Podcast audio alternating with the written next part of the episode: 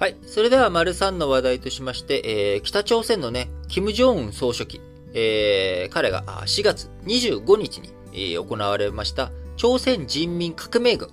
えー、朝鮮のね、えー軍隊、えーこちらの創建90周年の式典の中で、えー戦場での核使用、えー核兵器をね、使う可能性に言及する、えー示唆する内容の演説を、えーしました。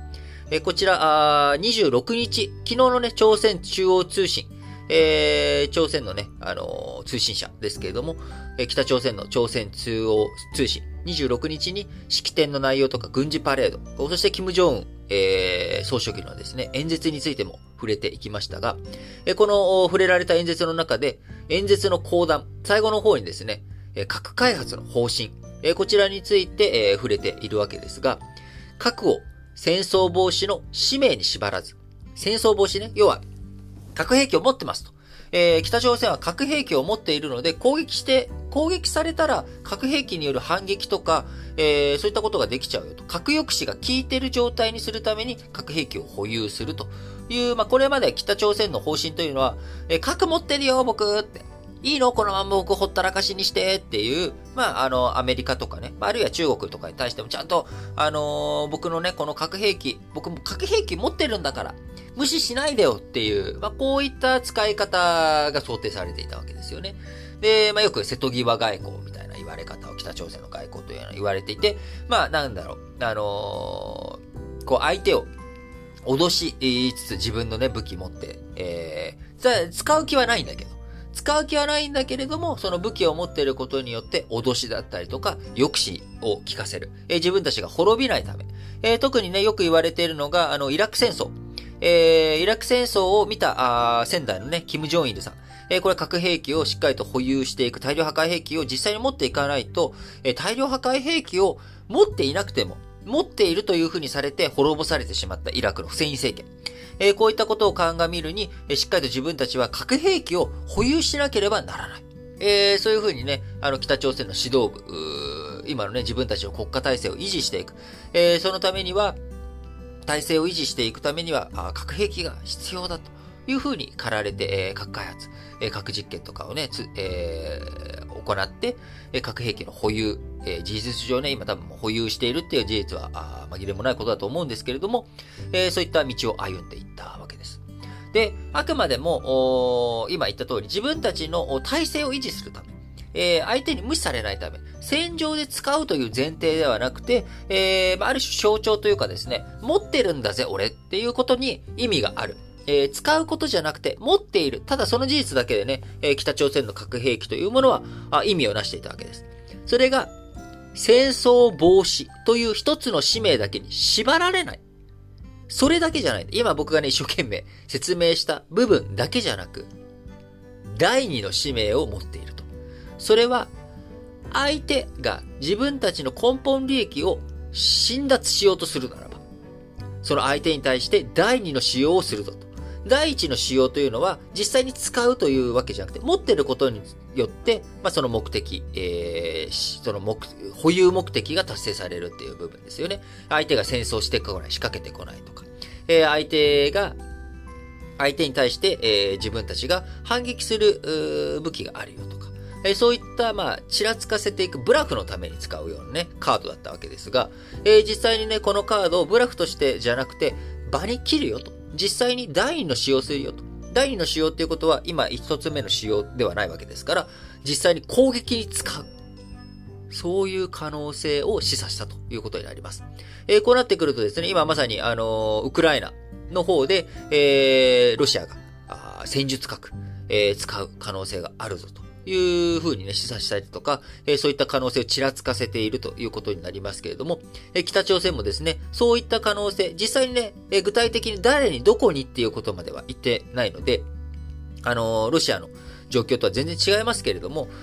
あるいは北朝鮮今実際に戦闘行動に移っているわけではないので、えーそう考えると、まあ、そこからはロシアの核兵器の使用というものと比べたら全然まだまだあの奥の方にいる話ですけれども、え今回初めてですね、えーそういったあの戦争防止以外の可能性、示唆したということで、あのー、非常に僕は大きな話なのかなと思っています。えー、過去にも、キム・ジョンウン氏、核に言及したことはあるということで、えー、ICBM 級の兵器、大陸間弾道ミサイル級の兵器が完成させ、を完成した後の、2018年1月の演説の中で、米国本土全域が核攻撃の射程圏内にある。米国は決して我が国を相手に戦争できないということで、えー、これね、まさに第一の使用目的ですよね。こう、戦争防止。相手が戦争を我々に仕掛けてこれない。核兵器を持っているから。っていう、まあ、こういったロジックの部分。え、これにね、触れたことはありますが、え、今回それとは別。そのね、4年前の2018年の演説とは異なった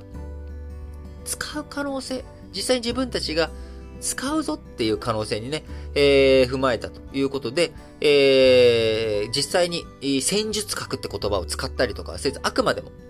こう、第2の使用というようなね、もうなんか曖昧な、第2って何よみたいな話にはしてるんだし、えー、日米韓とかね、具体的な相手国ってどこだっていうことも言っていないわけですが、より自分たちは核兵器を使う可能性、稼働いつでもできるんだよ、これっていう、まあそういった、こう、示唆が4月25日の朝鮮人民革命軍創建90年の式典の中での演説で出てきたということで、まあ非常に、ちょっと進展というかですね、北朝鮮情勢に一つ、まああの言葉だけではありますけれども、動きになったのかなとえそうなってくると、えー、北朝鮮、2017年以来となる7回目の核実験、えー、踏み切る可能性。この前のね、あのー、キム・ジョンウンさんの先々代、えー、おじいちゃんにあたる、キム・イルソン、えー、さんの、あれ？えー、生誕100年だったのかな？今年が。ちょっと 忘れちゃいました。なんか、この前言ってたくせにもうなんかすぐ忘れちゃうんですけど、あのー、多分100年だったんじゃないかな。軍が90年だからな。100年、100年前っていつ ?22 年、22年だから、えー、1922年だよな。1922年で、えー、死んだのが、えー、キム・イルソンが死んだのが1994年とか5年の話なので、まあまあそんなもんか。100年 ?110 年 ?110 歳だったっけ？まあ忘れちゃった。ごめんなさい。あの、の、忘れちゃったんですけれども、まあ後で皆さん、あの、調べたりとかしてください。え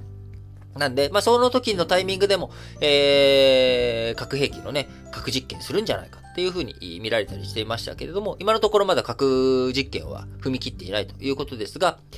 今後ね、うん、どこかで、えやっていく可能性っていうのは十分にあるので、まあ、そう考えていくと、やはり日本、あの、韓国とのね、関係連携、これをね、あの、改善に向けて、えー、進まなければいけない。え韓国側もですね、北朝鮮がそういった踏み込んだ発言をしているという現実をとらまえて、やっぱり誰と仲良くしなきゃいけないのか。そのために解決、国際的なね、国家間の約束として、えー、結んだ、